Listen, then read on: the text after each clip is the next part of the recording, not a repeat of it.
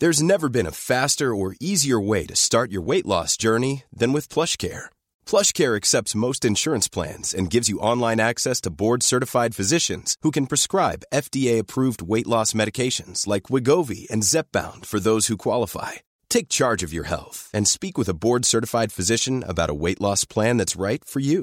Get started today at plushcare.com slash weight loss. That's plushcare.com slash weight loss. plushcare.com slash weight loss.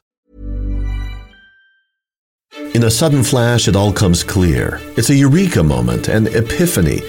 Hi, I'm Marcus Smith, host of the Constant Wonder podcast. The world offers marvel, meaning, and mystery around every single corner. In nature, art, science, culture, history, we talk everything from bees and beetles to obelisks and asteroids.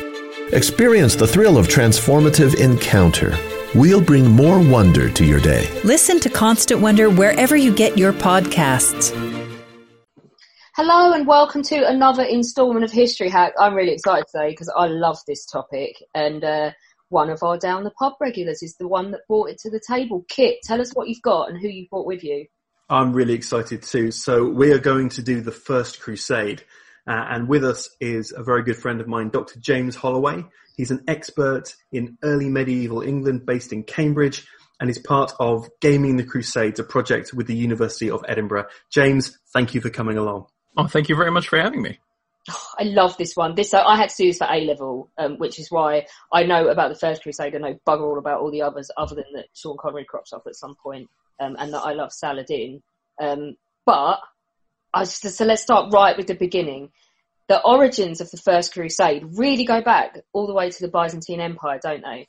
Yeah, absolutely. Um, so, and and this is a this is a I, want to put in a disclaimer right at the beginning, um, which is, of course, you know, we're going to call it the Byzantine Empire, but that's not what they called it. You know, they called it the Roman Empire. And also, uh, we're going to have names in this episode that come from, uh, from French, Italian, Greek, German, Armenian, uh, Turkic, Persian, and Arabic. So I'm going to mispronounce, uh, all kinds of things. Um, and I apologize in advance, uh, for that. Sorry, not sorry all of our, our Armenian speaking listeners, I, I apologize. You know, I don't know how much Armenian stuff we're going to get into, but, um, it's out there. So yeah, so the, the origins of the First Crusade, I mean, you can go back quite a long way with them, but I think a lot of people start in the 1070s, um, with the aftermath of the Battle of Manzikert. Um, and Manzikert has been portrayed as this, like, enormous, um, military defeat that destroys the Byzantine army and allows the Seljuk Turks to flood into Byzantine territory. And I think that that's probably overstating the case, uh, somewhat. It's, it's, uh, but it's more like a, it's a very convenient beginning for a period of political instability that's going to last throughout the entire 1070s. Um, and that's not going to end until, uh, Emperor Alexius I emerges as the, the, the winner of this succession crisis. Um, the uh, the emperor is is captured uh, by the Turks during the Battle of Manzikert, and even though he's later released, the fact that the emperor is off the board even for a short time just triggers the the, the Byzantine instinct for vicious and protracted succession conflicts. Um, and so the real winners out of this are uh, are the Seljuks again. Um, and again, like modern sort of like popular portrayals of the Crusades have a tendency to show them as these conflicts between Islam and Christianity, but actually the Seljuks who do really well out of this uh, are are Byzantine allies a lot of the time. Um, this is the the Seljuk Sultanate of Rum, which just means of Rome, um, and uh, they're founded by uh, an emir called Suleiman, who's uh, an on again, off again Byzantine ally or allied with some of the various uh, rebels. And he uh, he founds during this period this uh, Seljuk Sultanate. There's also a greater Seljuk um, Sultanate off in uh, Syria and Mesopotamia, um, from which he is a rebel, um, or the, the family member of a rebel anyway. So the Byzantine Empire is in crisis during this period. And then even once Alexius has taken the throne, he has to go herring off um, to deal with an invasion in the Balkans for a couple of years. And we will return to that invasion um, a little bit later on because it's it's going to turn out to have been important. So the Byzantines are a very wealthy power and they're very used to having kind of composite multi-ethnic armies. So, uh, for example, in the 1030s, when they invade Sicily, their army has like Norwegians, there's people from Iceland, there's um, Bulgarians, there's Greeks, there's Lombards, there's Normans. I mean, that's just kind of how they operate and kind of how a lot of Mediterranean medieval armies operate. We're used to thinking of armies as kind of, oh, this is the expression of a nation, but eh, not necessarily. So the idea of hiring some European knights to fight in the, to fight for the Byzantine Empire is not at all an unusual one. And in fact, uh, one of the rebels who had to be dealt with in the 1070s was just such a knight. Um, so the, the Byzantines send off some ambassadors uh, to request assistance, and they arrive um, in Italy in 1095. Um, but uh, and this is kind of interesting because we don't I, don't, I don't think we 100% know what really they were trying to accomplish. It's not something that's discussed much uh, in the Byzantine sources, as far as I know. Uh, so we only have the the papal interpretation of what these guys want. Okay, so these ambassadors they arrive in Rome from Alexius to hmm. ask mm. help from the sort of the Western Roman Empire, essentially what used to be the Western Roman Empire. Um, so what happens there? So they're received by the Pope uh, Urban II. Um, they address uh, the Council of Piacenza in 1095, and then I think what no one could have predicted is how Urban reacts. Um, uh, so this is when he, he, he goes on a preaching tour in uh, in France, and there he calls uh, a church council, the Council of Clermont, um, and he declares this. It's not called a crusade at the time, but that you know Christians should take up arms and go to help liberate the oppressed Christians of the East. Um, and in particular, he focuses on the idea of recapturing Jerusalem. And it's extremely hard to believe that Alexius cared about recapturing Jerusalem, which hadn't been in Byzantine hands for, I mean, I don't know the date off the top of my head, but it's centuries. Um, you know, he was concerned with his immediate strategic objectives in Anatolia. Uh, hard, hard to see that, that you know, he'd care about Jerusalem very much. So this so, is basically like someone going to your house and saying, you know, can you help me fix my roof? And the guy's, don't worry, I'm going to buy you a new street. It's yeah, it is only if he possibly had some kind of sinister ulterior motive for buying you a new street. Um, because so Urban, he could build a Lidl at the end of it. yeah, ex- exactly right. Because Urban has, um, he's a product of this church reform school um, he was uh, an ally of uh, Pope Gregory VII, who's best remembered for um, being the Pope in the investiture controversy of the 1070s, um, an enemy of the Holy Roman Emperor uh, Henry IV, and he he's maybe a little subtler than um, than Gregory, but he's uh, Urban is definitely trying to um, give a little boost to papal power and prestige, which has suffered um, over the previous decades. Uh, there's a there's an invasion by the emperor, and uh, there's an anti-pope gets set up, and it's all, you know, the the the dignity of the office maybe is not what it once was, and uh, you know, he he could he could do with a win, um, and he could certainly do with a win that would help with the idea of centralizing um, uh, some kind of large scale activity under papal authority. And furthermore, uh, giving some kind of church blessing or regulation to the mm. the sort of the military aristocracy uh, who who have this conflict. It's actually something that turns up in a few of the sources from this time. Is this idea that people like Tancred are are worried about the the apparent contradiction that they're supposed to be, you know, good Christians, but they spend their lives in robbery and violence. I'm really keen to ask a crusade expert because there's a mm. layman who's just read a couple of books. I look at because we all know the shit show that the crusades end up causing and, and the legacy still in the Middle East of the mm. conflict between religions. To what extent does a crusade expert look at Urban and go, you, like I do? I see. I mean, uh, disclaiming that I, you know, uh, I don't know that I would go so far as to call myself an expert, um, but I'll, I'll, get into that in, uh, well, maybe I'll get into that later. But um, yeah, I don't know. I don't think. Obviously, you try not to have that attitude. Yeah. Right. But yeah, I'm, we're interested in studying the thing as it is, and you don't. There's not good guys and bad guys. We're just studying a historical process, and I don't. This is one of those instances where a lot of the time you look at some historical development and you say, if this had not happened then, it would have happened at some point. Right? Urban didn't come up with the idea of, um, you know, church patronage or authorization for wars against Muslim communities because obviously this is something that happens uh, in Spain to some extent already. Um, you know, he certainly didn't come up with the idea of papal authorization for military uh, expeditions. That happens in the Norman Conquest. That happens in other places. So all the pieces maybe are there. Okay. And maybe maybe Urban just puts them together in uh, in a new way. And in terms of the legacy of conflict between Christians and Muslims, you know, we're going to see quite a complex picture of that when people actually get into uh, uh, into contact with Muslim communities, because there will be opportunities for alliances with Muslim states.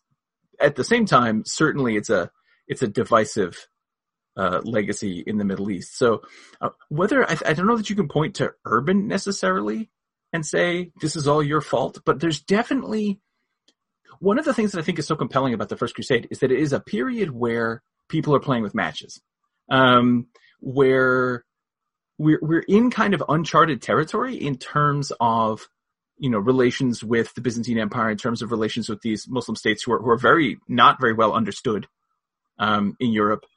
Uh, many of whom are brand new or are otherwise in transition, and so it, it really is this this kind of weird, unstable situation where anything could happen, and then into that situation where anything could happen, someone decides to have a big cool idea, and then Yeah.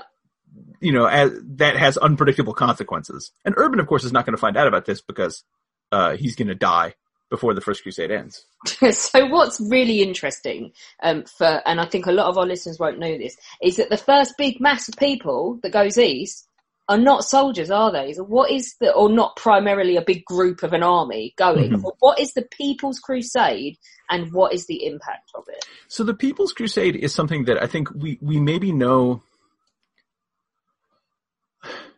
We don't have the same level of detailed sources for it that we do for the, the later part of the First Crusade, the so-called Prince's Crusade, because those people have chaplains with them who are writing things down. The People's Crusade is kind of this mixture of lesser lords and apparently just, uh, you know, common people and charismatic preachers, the most famous of whom is this uh, figure called Peter the Hermit.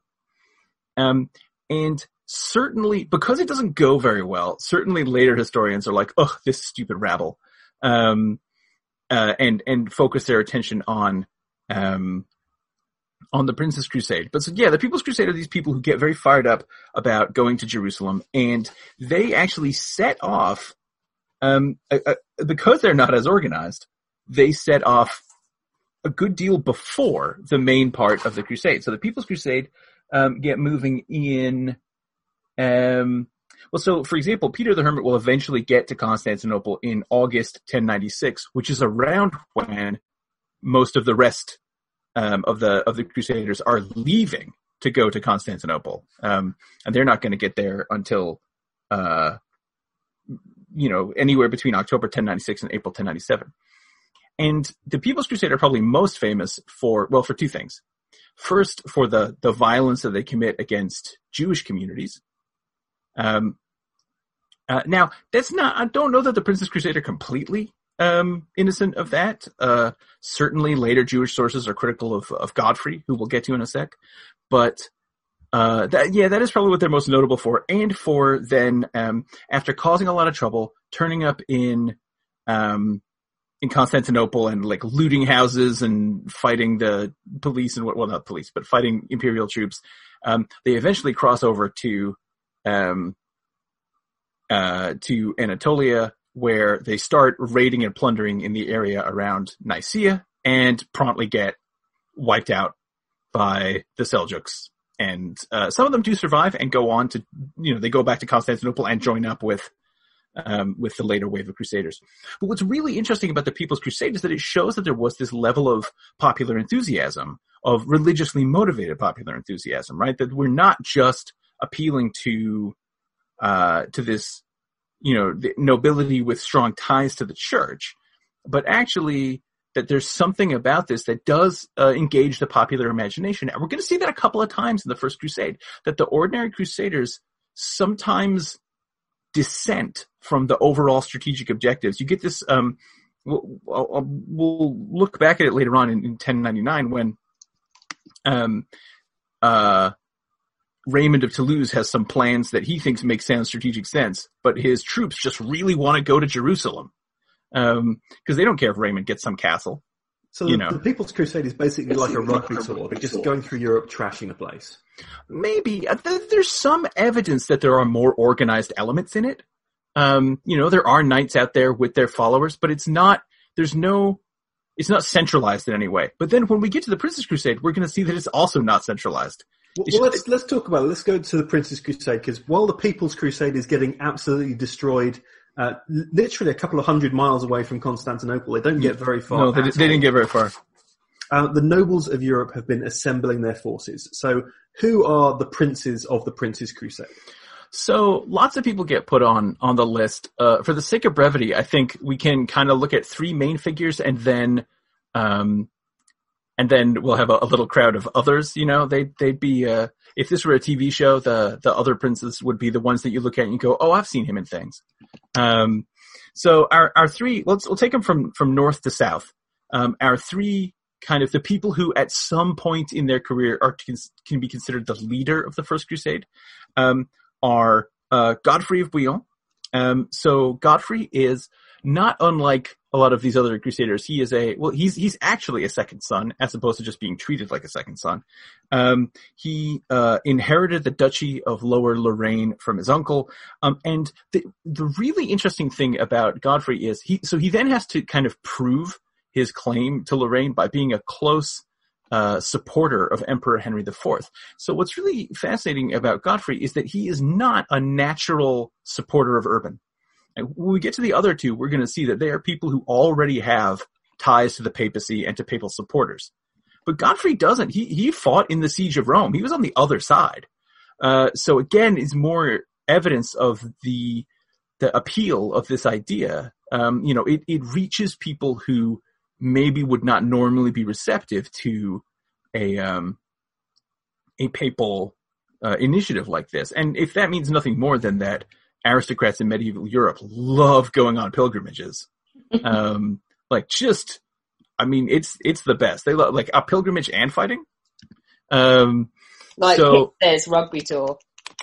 Yeah, kind of. I mean, um, and Godfrey, like he's and he's all in. Like you can see their financial records indicate, you know, that he's he's like sold or mortgaged large amounts of property. He had to raise a huge amount of money in order to fund this expedition because it's not like the Pope's paying for it, um, uh, as anyone could have expected. Um, so, uh, so he's very, clearly very committed to this idea. Um, then going a little further south, we've got Raymond of Toulouse, uh, Raymond IV, Count of Toulouse. He's sort of the, the oldest of the leaders. Um, he's about 10 to 15 years older than either Godfrey or the next person we're going to talk about, um, and wealthier than most of them. Uh, so he's uh, d- despite the fact that we're going to get some people with um, with quite prominent ties to royalty, Raymond is actually he's pretty well off, and uh, he is a close ally of uh, Adhemar of Le Puy, who is the, the papal legate, who's kind of the Pope's liaison with the crusade.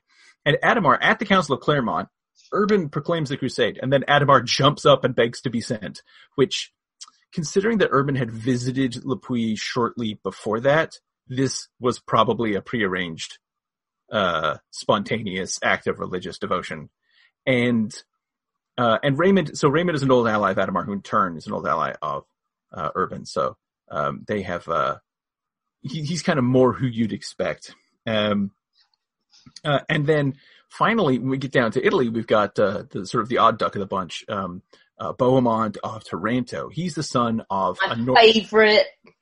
He's my favorite too. I mean, he's just such a he's such a character who's representative of of the age, right? He's yeah. he's uh he's kind of um you know he's the son of a, a Norman uh duke in southern Italy, Robert Guiscard, um, and he is the eldest son, but uh, in fact the duchy has passed to his younger half brother Roger Borsa, um, mm-hmm. because uh uh, for a number of reasons, but mainly because Bohemond is um, uh, is Robert's uh, child by his first marriage, um, and uh, and Mum is still around to to um, support Roger Borsa. But that's not quite right. He's also got the support of the uncles. Um, the uncles are very important. There's a lot of members of the Hauteville family in southern Italy, like a lot, and uh, Bohemond is merely the tallest. Um, so he is Bohemond is someone whose kind of territorial possessions in southern Italy don't match up with his level of military experience. Uh, he was sort of Robert's right hand man during a previous campaign, and um, he's he's the, certainly the most experienced field commander of all the senior um, crusade leaders, and that's something that they're going to going to kind of call on uh, quite a lot. But he's lower in sort of wealth and prestige than people like Raymond. Um, or Godfrey. He's not really a proper count like they are, and his grandfather was like essentially a pirate. Um, you know, just like with a horse instead of a ship. So he's not, he doesn't have the glamour that they do. Then we've got a little cloud of other guys, all of whom are fascinating, and I'd love to talk about them. But um, so uh, I meant we have um, Hugh de Vermandois. He's the King of France's not terribly useful brother. Um, Actually, I say that he he turns out to be quite useful later on in the Crusade because the fact that he's a member of the French royal family makes him this excellent ambassador. Um, and he winds up getting sent on sort of diplomatic missions uh, a fair bit, but he does he does run away from the Crusade at one point when things are getting tough. Um, and uh, Anna Comnena tells a funny story about how he uh, he sends a, a bragging he basically like cuts a brag track to Alexius talking about how great he is, and then gets shipwrecked on the way and shows up destitute. Um, and whether whether this is true or not, or just Anna making fun of him, I don't know. I but, want it um, to be true. Yeah, um, it's it, it certainly he has this kind of like in the in the text he has this kind of like sad sack quality to him, yeah. which is quite endearing. But I don't know if it's actually you know whether that reflects a historical reality or not. Um, speaking of brothers of kings, um, we've got Duke Robert of Normandy, Robert Curthose. Um, he is of course the jilted elder brother of the King of England.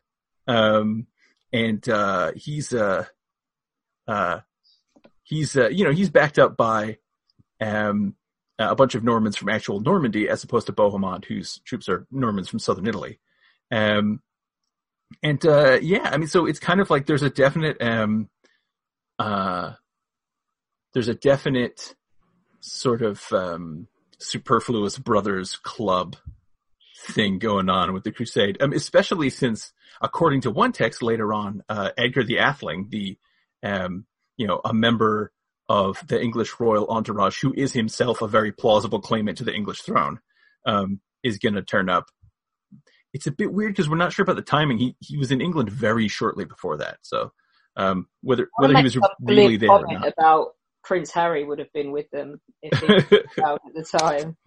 yeah, right. Like it's just like, what? What do you want to do? Well, I'm not. Could have been worked out on the first crusade. That's right. Yeah, I'm not really needed, so I'm going to go be a soldier of fortune. Yeah. You know, um, as opposed to moving to LA.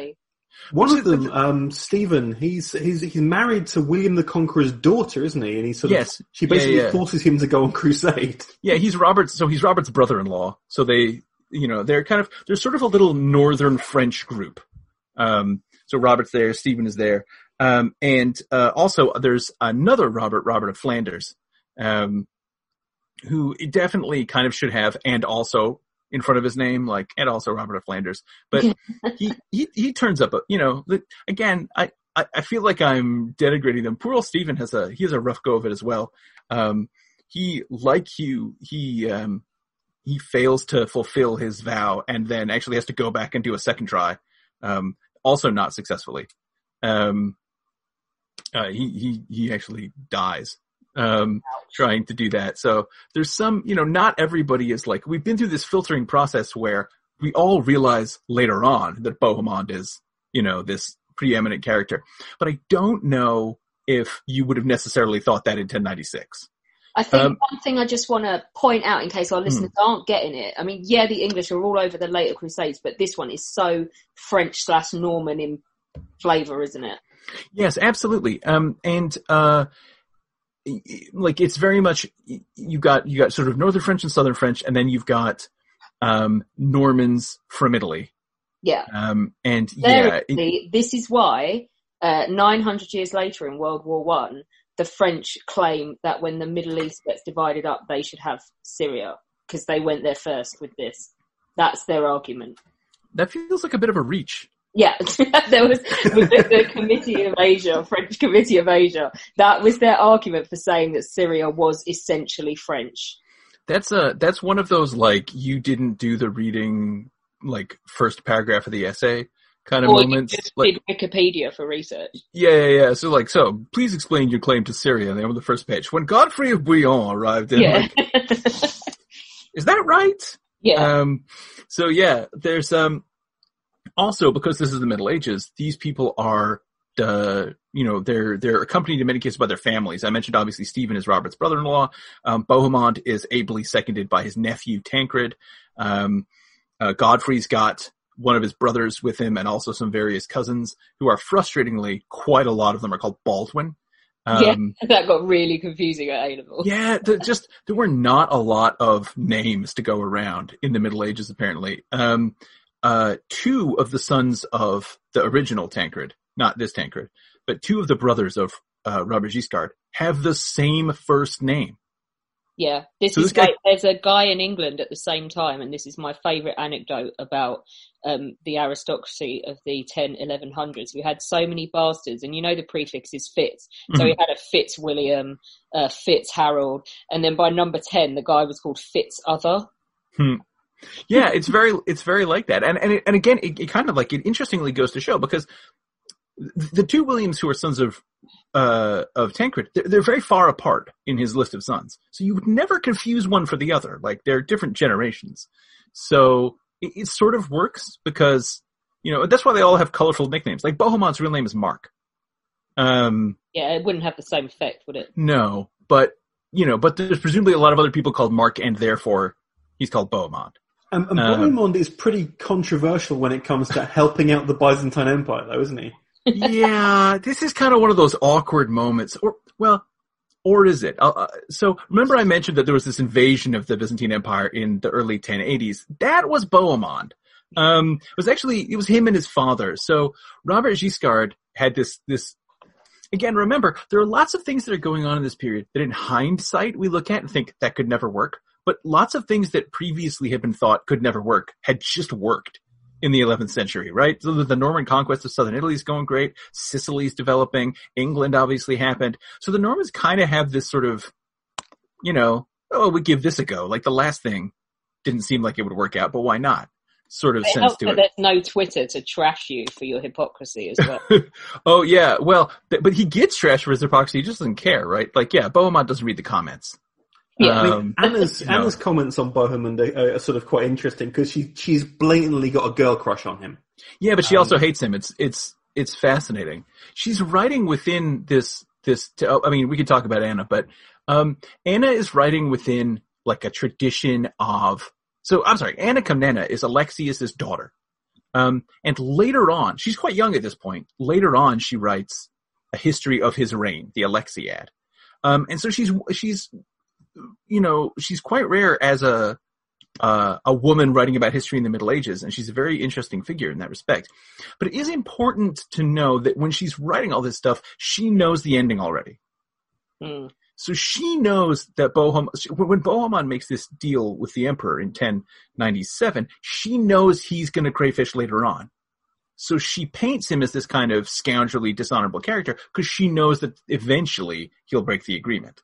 And so she, he, she tells all these stories about how deceptive he is right from the start. But at the same time, she provides this physical description that is, it's this super macho. She talks about how, uh, how huge he is, uh, and how neatly shaven he is.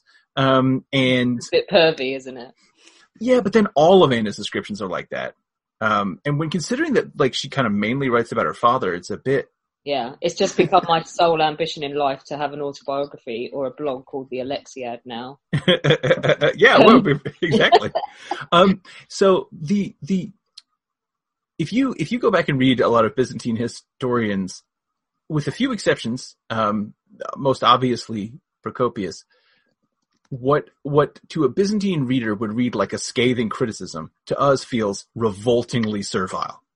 Um, like flattery was just a highly developed art among Byzantine historians. So yeah, it, it, in the 1080s, yes, Robert Guiscard had tried to like solve the problem of having these two prominent sons by carving out a little extra principality for Bohemond out of uh, Byzantine territories in the Balkans. And indeed, um, they chase off Alexius himself at the Battle of Dyrrhachium. Um, but the Byzantines, the Byzantines are very good at what they do, and what they do is try to win wars without fighting as much as possible. So, um, like for example, the Byzantines have been keeping a spare heir to the Norman Duchy of Apulia in the pocket just in case the Normans started to cause trouble. Um, that's uh, Robert's nephew Abelard. Um, and so they just send him back to Apulia to start causing trouble. And they get in touch with Emperor Henry IV and they say, boy, you know, that Pope, he's a bad guy. You should probably do something about him.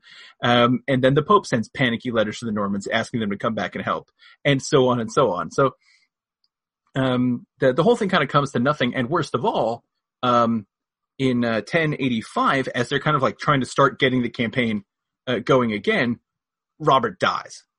Um, so Bohemond winds up spending most of his time alternatively supporting and feuding with the other members of his family um, rather than conquering the Balkans. So on the one hand, Bohemond has incredibly valuable experience. He speaks Greek. He uh, has experience fighting Turkic uh, light horse. Like he understands the strategies you need to deal. He knows the terrain. He knows the way to get from southern Italy to Thessaloniki. All fantastic. The only problem is that the way he learned all those things was invading the Byzantine Empire. So Alexius is not going to be too happy to see him when he turns up. But on the other hand, part of Alexius's like characteristically Byzantine diplomatic strategy is he's always working with people that have previously been his enemies. Um, that's just kind of how medieval politics goes. You know, you need to forge alliances with people who were trying to kill you yesterday and pretend like they're your best friends. So uh, we're going to see that a couple of times uh, during the Crusades. So, I mean, I'm sure Alexius is keeping a wary eye on Bohemond, but I'd be keeping a wary eye on a lot of them. You know, there's not there's not one of them that much less devious than the others. Bohemond, you maybe want to keep an extra eye on, as events will prove. I'm Sandra, and I'm just the professional your small business was looking for. But you didn't hire me because you didn't use LinkedIn jobs. LinkedIn has professionals you can't find anywhere else, including those who aren't actively looking for a new job but might be open to the perfect role, like me. In a given month, over 70% of LinkedIn users don't visit other leading job sites. So if you're not looking on LinkedIn, you'll miss out on great candidates like Sandra. Start hiring professionals like a professional. Post your free job on linkedin.com/people today. Quality sleep is essential. That's why the Sleep Number Smart Bed is designed for your ever-evolving sleep needs. Need a bed that's firmer or softer on either side? Helps you sleep at a comfortable temperature? Sleep Number Smart Beds let you individualize your comfort so you sleep better together. JD Power ranks Sleep Number number 1 in customer satisfaction with mattresses purchased in-store. And now save 40% on the Sleep Number limited edition Smart Bed for a limited time. For JD Power 2023 award information, visit jdpower.com/awards. Only at Sleep Number stores or sleepnumber.com. Um, so the Prince's Crusade, uh, they they turn up to Constantinople, and Alexius tries to get them to swear an oath to him that any territory that they capture that was previously part of the Byzantine Empire, um, they will return to him um, yeah, yeah, yeah, yeah. Is that going to Slightly happen? outnumbered at this point, Alexei. How do you think this is going to Well, go this down? is the thing. I I don't think he thinks that um th- that they're going to keep it necessarily, but in the early parts of the campaign they do. Um, because he's still able to provide them with very important logistical support. So I mean, the Byzantines come off quite well out of the First Crusade. They basically get a bunch of territory that they wanted, and they don't, you know, they have to kind of they pay for it, you know, in money, but they don't have to fight a bunch of huge battles. Um, it's actually pretty good news for them. Although, of course, they will then be left with this lasting legacy of annoying Franks. Uh, Franks, incidentally, kind of the the overall nine hundred year legacy by the time it gets Right, exactly. And everything. Yeah, Yeah. Um, but, uh, but you know, they're, they're they got short term problems to think about. Mm-hmm. So the Crusaders have all got to Constantinople. They have begun marching across modern day Turkey, this this Sultanate of, of Rum. What happens next? So their first target is the city of Nicaea. Um, this is effectively the capital of the Seljuk Sultanate of Rum. And the, the good news is that the Seljuks are in disarray. In fact, kind of the whole Muslim Middle East um, is having a rough couple of years in the 1090s. So you'll remember that I mentioned Suleiman, Suleiman the first, um, Suleiman ibn Qutulmish. He was the first Seljuk Sultan of Rum. Um, and he was killed in battle with the Great Seljuks, the sort of main Seljuk Sultanate, in 1086. Um, and his son, Kilij Arslan, was taken as a hostage. But in 1092, the, the main Seljuk Sultan, Kilij, uh, excuse me, Malik Shah, he dies, and Kilij Arslan returns and begins taking back the Seljuk Sultanate of Rum. Um, the succession crisis caused by Malik Shah's death is going to last like 25 years. Um, he's the, the Seljuk Sultanate is not a single centralized state. It's got a bunch of emirs who all have their own agendas and their own followings, and uh, a lot of them are kind of um, you know, powerful, independent warlords. A great example of this would be Tutush, who's one of their rulers in Syria. Only guess what? He too has recently died, um, uh, leaving behind. Uh, yeah, he died in uh, 1094, and he leaves behind um, two sons, Dukak, who's the emir of Damascus, and Ridwan, who's the emir of Aleppo. And also in 1094, um, the vizier of the Fatimid Caliphate, that's in Egypt, um, uh, he dies, leaving behind his son to advise uh, the emperor Al-Mustanshir, oh, the, the caliph Al-Mustanshir. Only he dies. Um, the caliph dies also in 1094. So it's just political instability and succession crises all round for the Seljuks and the Fatimids and the Seljuk Sultanate of Rum in the 1090s. And this is all by way of explaining why Kilij Arslan is not home when the Crusaders turn up. Um, he is off dealing with another problem somewhere else. So they lay siege to the city of Nicaea. The problem is that Nicaea um, has a big lake right next to it, and the city is able to be resupplied. We're going to see that siege tactics are a real problem during the First Crusade. Um, but eventually, so they, they set out, they cross over, uh, in, um, uh, in the spring of 1097. The siege of Nicaea, uh, begins in May 1097. Um, Alexius has sent, uh, a, as a liaison officer, this guy called Tatikius, who, uh, is one of his cavalry officers and indeed fought against Bohemond during, uh, the Balkan campaign.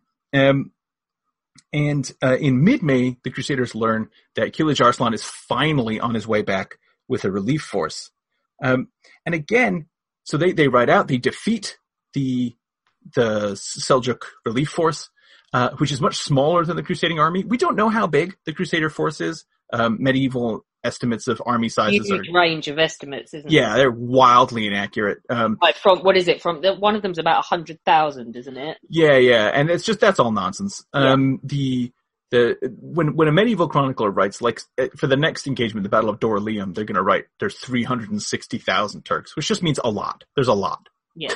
One there's but above above once we get above a few hundred or a few thousand, these these sources are completely unreliable. It's like Liverpool saying how many people are in Anfield. Yeah, or Arsenal with their season ticket holders when you're looking at a half empty stadium at a Carling Cup game and uh, it says that it's a sellout. That sounds like it could be true. Yeah.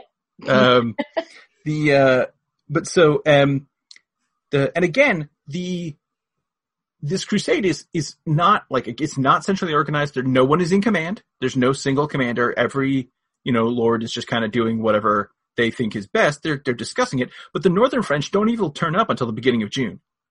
Um, and finally, what happens? from any sarky comment about the French being late for things. Well, they've got the furthest to come. yeah. Um, uh, so what happens is, um, eventually the city surrenders, but it surrenders to the Byzantines. And so the Crusaders are, are, they wanted to plunder the city, right? They plun- the city didn't surrender to them. They want to plunder it. And Alexius is like, no, this is a Byzantine city. I'm not letting you plunder my cities. The, you know, the whole point of this is that this is legitimately my territory, but here, have a bunch of gold anyway.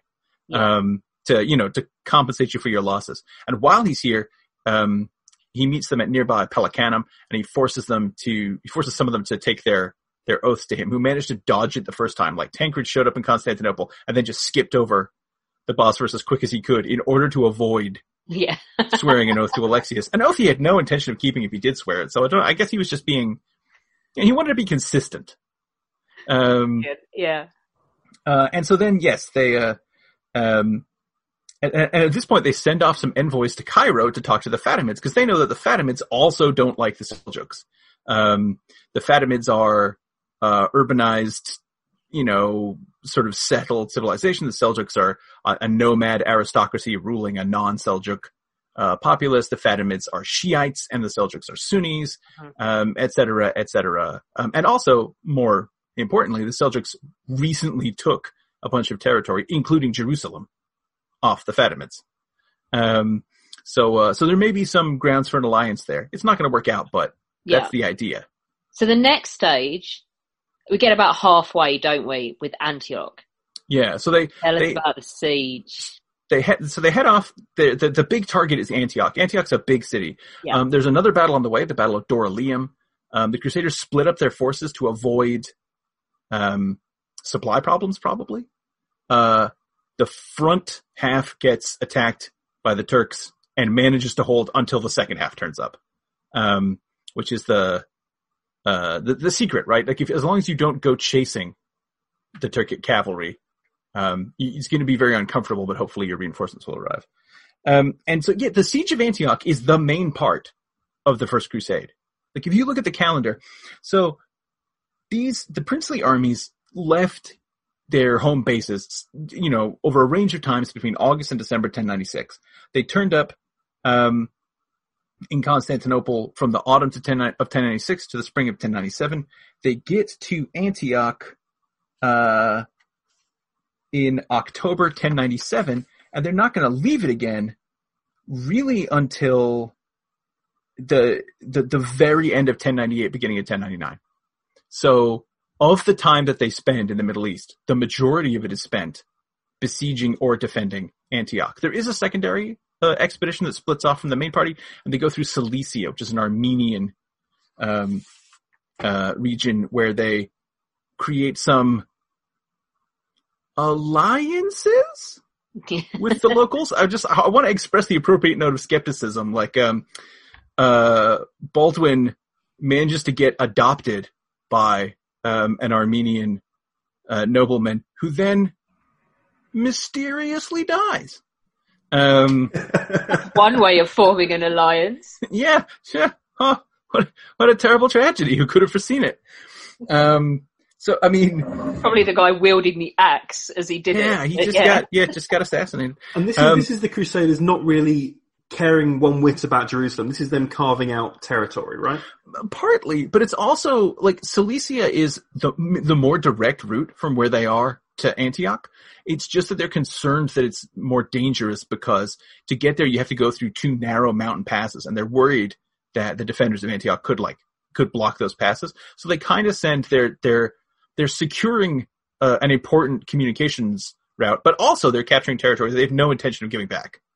Um, back of giving, you know, yes, this, this will, um, these alliances, alliances will prove to be very important to them in the future. So the siege of Antioch, Antioch's a nightmare. Antioch is defended um, by a garrison commanded by a guy called um, Yaghi-Siyan. He's an experienced and clever uh, governor. The city is huge and it's right along the slopes of a mountain. So, like, again, when we think of a siege, we think of digging like big trenches all around the city, but that's absolutely not what happens because the Crusaders simply don't have enough people to surround the entire city. So instead, what they're doing is creating outposts along the major like roads into and out of the city and just trying to intercept people going in and out. But there are frequent sorties and there are gates to the city that remain open. The city is receiving fresh supplies throughout the siege. And if you want to say that's not really how a siege works, you'd be right. Um, like it just kind of doesn't, it doesn't work great. Um, Yaghi-Siyan uh, sends out for reinforcements, and this is where those two brothers that I mentioned earlier, Rizwan and Dukak, come in. They're kind of the closest uh, major cities, and uh, they separately come to the relief of Antioch at different times, and they both get beat. Or, well, maybe the first one is a draw, but he decides to go home anyway and not risk it. Um, and the third person um, who's going to maybe come to Antioch's relief is the emir or the Atabey, technically the governor of Mosul, um, a guy called Kerbogha, and he's uh, he's maybe a little bit more formidable than these two. Um, and we'll see. He's going to come along in a little bit. But for now, um, the Crusaders, the siege is just dragging on, right? So the siege uh, really starts in um, the at the end of October 1097. Um, they've got the port of uh, San Simeon, um, which allows them to get resupplied by sea. So a Genoese fleet turns up in November. Um, the Genoese are hugely important in terms of supplying the crusade. They don't get talked about much in the histories because it's not glamorous, but uh, they do a lot. Um, and later on, they're going to be absolutely crucial. In December, food is starting to run short, so the Crusaders are having to forage far from their, their camp, which is how they accidentally blunder into Dukak's relief army. Um, uh, Bohemond uh, is in charge of that, together with good old and Robert of Flanders. Um, he's around. Um, uh, eventually, Tatikius goes home um, to to you know plead with the emperor to send supplies or reinforcements. That never happens. Um, in February 1098, Ridwan comes along with his relief force, and this is crucial. Again, like this idea that the Crusaders are these armored brutes getting outmaneuvered by nimble Turkic whatever. Bohemond lures Ridwan's relief army into a trap and smashes it. Um, and Ridwan goes home as well, um, all the way back to Aleppo. Um, uh, you know, inter- intermittent, um, intermittent, uh, relief, like, what's the word I'm looking for? Fleets, you know, uh, shipments arrive, but situation is still very bad. They're losing people to hunger. This is when people are, are kind of giving up and going home. Mm. And in the spring, um, or in, uh, in sort of April to May 1098, Bohemond, Bohemond, unbeknownst to the other leaders, we think, is carrying out negotiations with someone inside Antioch, a guy called Firuz. And when news comes that Kerbogha is leading a relief army to Antioch, Bohemond proposes to the other uh, leaders of the crusade. He says, "Say, fellas, you know, uh, I have this idea. I don't know. Tell me what you think of it. But what if whoever captures Antioch, we let that person have Antioch and rule it. I, I, mean, whoever it might be, it might be Robert of Flanders, it might be, you know, it might be Godfrey, it might be Raymond, just whoever it might be. Let's might make them Lord of Antioch. Me. Well, that's a silly idea. And then they all go, well, you know, we don't have much of a choice. Like, it seems like the situation is is critical. Kerbogha's almost here. And Bohemond goes, great. Now, as it happens, I have a plan. Um, and so Firuz lets some of Bohemond's men in um, and from there, they manage to get the rest of the army into the city, and they capture all of the city except for the citadel, which is still under uh, under the defenders' control right throughout this whole thing. Um, and so with Kerbogha on his way, even though they're in the city, the city is depleted after a long siege. There's no food. There's no horses. Things are looking rough. This this is this is not a good situation. Um, and so people are giving up at this point, as you mentioned. Um, is is this happening immediately, or is are they trying to defend the city? What's going on? So they they I I, I can't believe that I didn't say at the end of the last segment what we need is a miracle, because uh, that is of course precisely what's going to come along. Um, this is one of those confusing elements. Different different authors, different writers about the Crusade who were there have have different views about the, the, the incident of the Holy Lance. Um, because the situation looks pretty bleak. Kerbogha and his army turn up, and they're they, they hugely outnumber the Crusaders, um, and they haven't just done a a lengthy siege where they're all sick and hungry and their horses are dead. So it looks pretty bad, but don't worry, um, they've got God on their side. Um, and uh, and in so Kerbogha turns up like first week of June, pushes the last defenders in from the outposts, and about a week after that, uh, this fellow called Peter Bartholomew uh, turns up. He has a meeting with Raymond and Adhemar in which he claims that uh, St. Andrew appeared to him in a dream and told him where the Holy Lance is, the spear that pierced Christ's side while he's on the cross. Now, Adhemar presumably is aware that there was already just such a lance in the possession of the Byzantine emperor. Is that the one that Keanu Reeves ends up with? It's, it's the sort of the knockoff lance. The Yeah. the lance that Keanu Reeves ends up with is based on yet a third relic Holy Lance. Oh, um, I believe that one's a, that's a German one, I think. Um, yeah, yeah, that's all to do with the Nazis and their crazy shit, isn't it? That's right. There's a there's uh, I have a story about that, but we're going to put it to one side because yeah, the Battle of Antioch's about to happen. yeah, do it. Um, so Adhemar is not immediately convinced by this, but Raymond uh, seems to like it. We don't know very much about Peter Bartholomew. He was a servant. Um, he worked for uh, a Provençal knight who was in Raymond's retinue, and he is assigned to be looked after by Raymond's chaplain, a fellow called Raymond, um, who who is the author of this history that's uh, about you know that, that discusses it. But even with you know, presumably he spoke to him and knew more about him, but he doesn't tell us that much. Um, uh, so it appears that um, so they send Peter the Hermit. Remember Peter the Hermit? He's still around.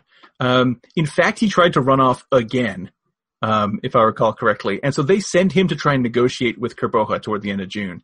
Um, and he is unsuccessful. But presumably they're thinking that if Kerbogha decides to execute the messenger, it's only Peter the Hermit.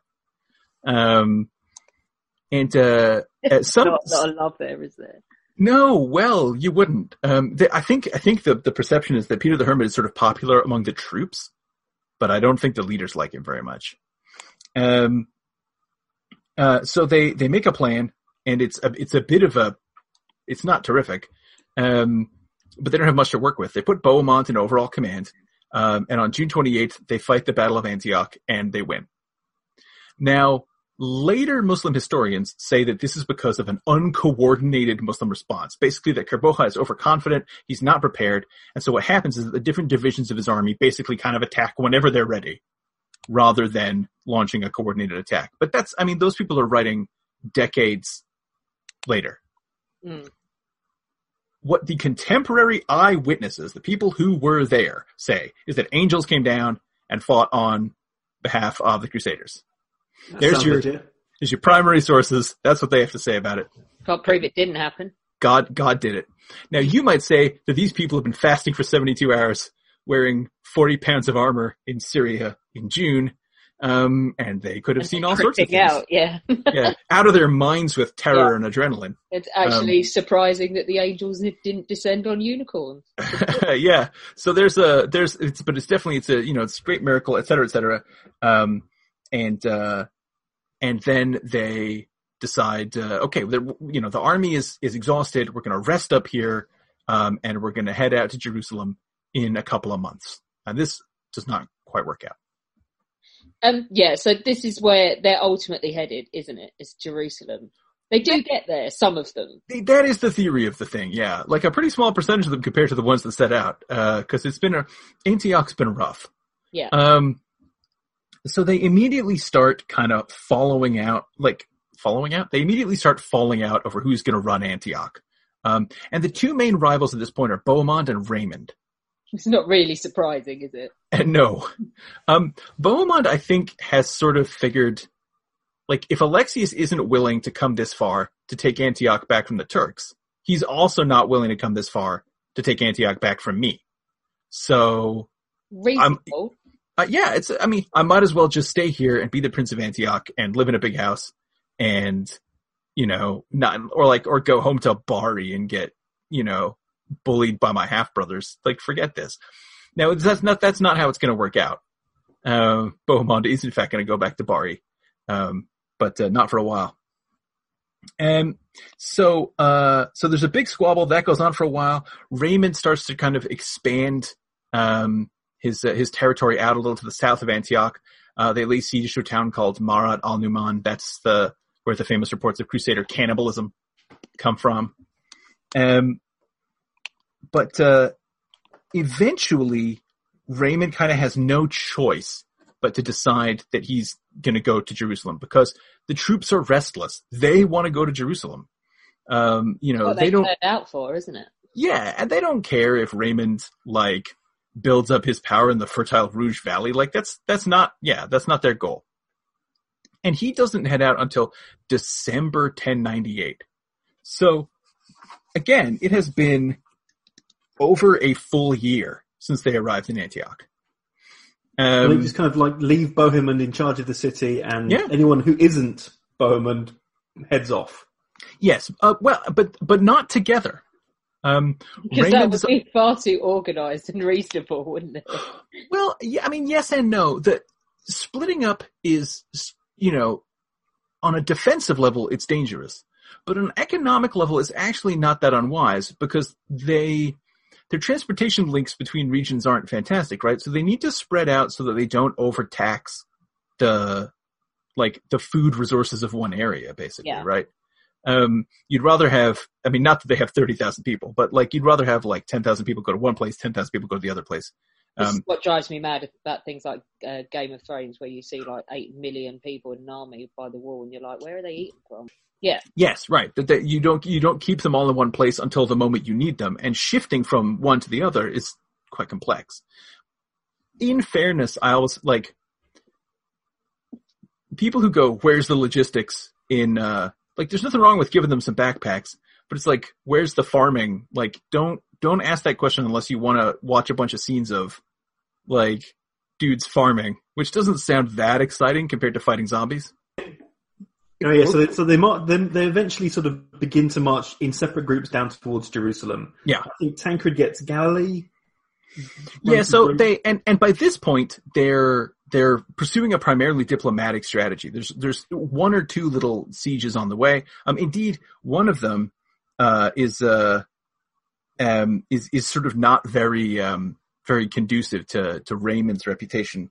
Um, he uh uh he he sort of um all- the credit that Raymond built up in Antioch is starting to bleed away um, as they head south toward Jerusalem. In particular, Peter Bartholomew finally loses it um, in uh, in April 1099, and uh, one of Robert's chaplains, a guy called Arnulf, um, accuses him of being a fraud, and he agrees to undergo uh, a trial by fire. Which, although we think about them as being the kind of thing that happens in the Middle Ages, it's actually not all that common.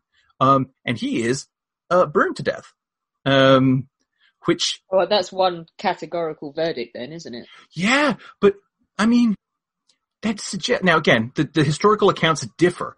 Um, Raymond of the guy who was looking after him, says that he made it through the fire unscathed, but then the mob were so eager to touch him that they actually hurt him really badly and he died. And then the pro Bohemond history says, yeah, he walked through the fire and he got burned to death. Um, but it implies that he didn't think he was lying because otherwise surely you'd try to get out of walking into a fire. It's it's a really int- like that that incident fascinates me, and I you know we'll never know exactly what happened, but I think it's a I think it's a really like was he a fraud or did he believe his own hype? It's a, it, I don't know.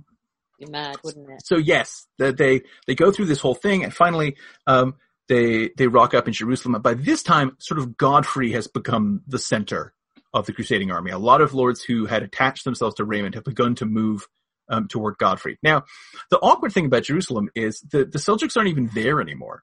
Yeah. Um, the Fatimids took it back in uh, August 1098, which um, incidentally is also the month I skipped this bit, but Adhemar died then, so they are without a papal legate yeah. um, at this point. And Peter Bartholomew said a bunch of stuff about how Adhemar came to him as a ghost and apologized for having doubted the Holy Lance, which uh, it's a bit insensitive. I felt. yeah. Um, let's finish off then by saying so Jerusalem. Then there is a power vacuum, and this is kind of the end of the First Crusade, isn't it?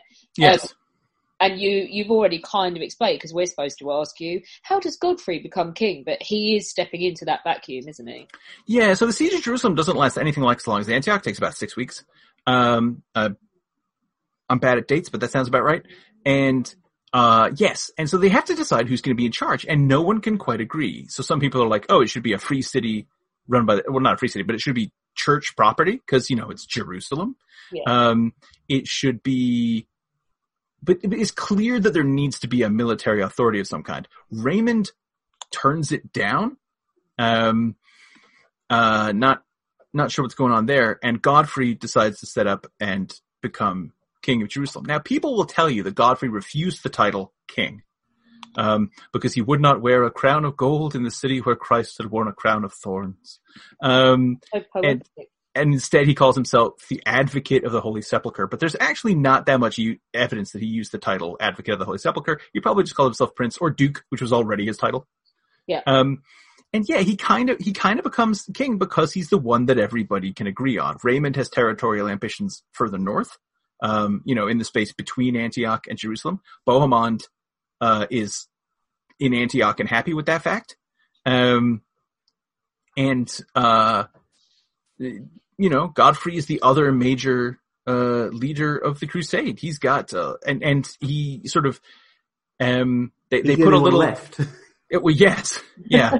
they put a little full stop on the thing by going out and uh, thumping the Fatimids at the Battle of Ascalon, Yeah. um, just to uh, just to stop them from taking the city back. Um, but they don't take the city of Ascalon, which is going to prove to be a huge problem for Jerusalem because it's going to mean that there's a Fatimid military base right in their front yard. Um, and supposedly they don't take it because Godfrey and Raymond are too busy arguing about uh, who's going to rule it once they have it. That in fact, in the end, they don't have it. Um, and they've basically just set up 200 years of Franks arguing about who owns what and what's going to happen. Yeah, for in- sure. And so this basically does um, develop into the Crusader states that we recognize. So Jerusalem in the south, then Tripoli, which is Raymond's, then Antioch, which is Bohemond. Although he he rules it for himself for a very short period of time. Most of the time he's in jail or overseas, and uh, Tancred is actually running it. Um, and then uh, Edessa, um, uh, under uh, initially Godfrey's brother Baldwin, and then his other relative Baldwin, um, uh, uh, up in the northeast, and that's not going to last because that's right up on the frontier, um, and it, it gets it gets taken out in the mid 12th century. But the others are going to survive for quite a while, um, and so that's the landscape against which the subsequent crusades occur. is very much determined by this formation of the Crusader states, which was kind of opportunistic. You know, no one sat down and went, It's like a combination of second son syndrome, um, a situation that you saying like I know urban is the one where we look at him and go yo, but you're saying that the situation was going to evolve eventually in some way, shape, or form. yeah, maybe not in this precise Yeah, form, but the, there was a combination of, um, kind of, you know, overproduction in one area, a power vacuum in another, a, a desire to centralize papal authority, uh, a rising excitement about, you know, going on high status pilgrimages, et cetera, et cetera. But at the same time, no one sat down with a map and went, okay, we're going to conquer all this territory and we're going to divide it into four parts. Um, I think, uh, I think even as early as the siege of Antioch, I don't think everybody is thinking we're going to stay here. Just kind of worked out that way. Thank you so much, James, for coming on to giving us an overview, such a comprehensive overview of, the First Crusade. is brilliant. As I say, it's my favourite crusade if you get to pick a favourite. Um, cause it is, it's like, it's, there's no, there's none of the context of the later ones where they're all trying, it's all following on from each other. This is the one where they first decided it'd be a great idea to get a hundred thousand in inverted commas people together and just go wandering across Asia. It's Well, thank you so much for having me. I'm sorry we've, uh, we've run a little long. Um, no, I love it. I think uh, it's brilliant. I think But people- uh, I, I, I, frankly, I think I should be uh, praised for my restraint in not going down some of these side. Oh, this is the thing. There's so many of them. come back and do a crusading rabbit hole thing. It was- things we got to mention that are really fun, but would take us away from the narrative. Sorry, we can we can do a listicle style. Ten things you didn't know. Yeah, Yeah, we'll uh, come back and we'll do outtakes of the first crusade. that's right. What got left on the cutting room floor? Deleted scenes. Um, all right, fantastic. Well, w- once again, thank you so much uh, for having me, uh, Kit. Thank you so much for uh, uh, setting all this up. Uh, it's been amazing fun, and I'm really glad that I uh, got the chance to do it. Don't forget that we do exist on Patreon as History Hack and on Patreon as well, which is Podbean's own version. Uh, Elena and I have had massive fun doing this in 2020, uh, but life's going to change quite a lot next year and we're going to actually have to go and earn a living, etc. If we want to keep up the regularity that we've been bringing you and the kind of guests that we've been bringing you and the workload, then we will need your help. So uh, if you join there's going to be incentives for joining on either of those platforms. We're revamping ourselves on both of them.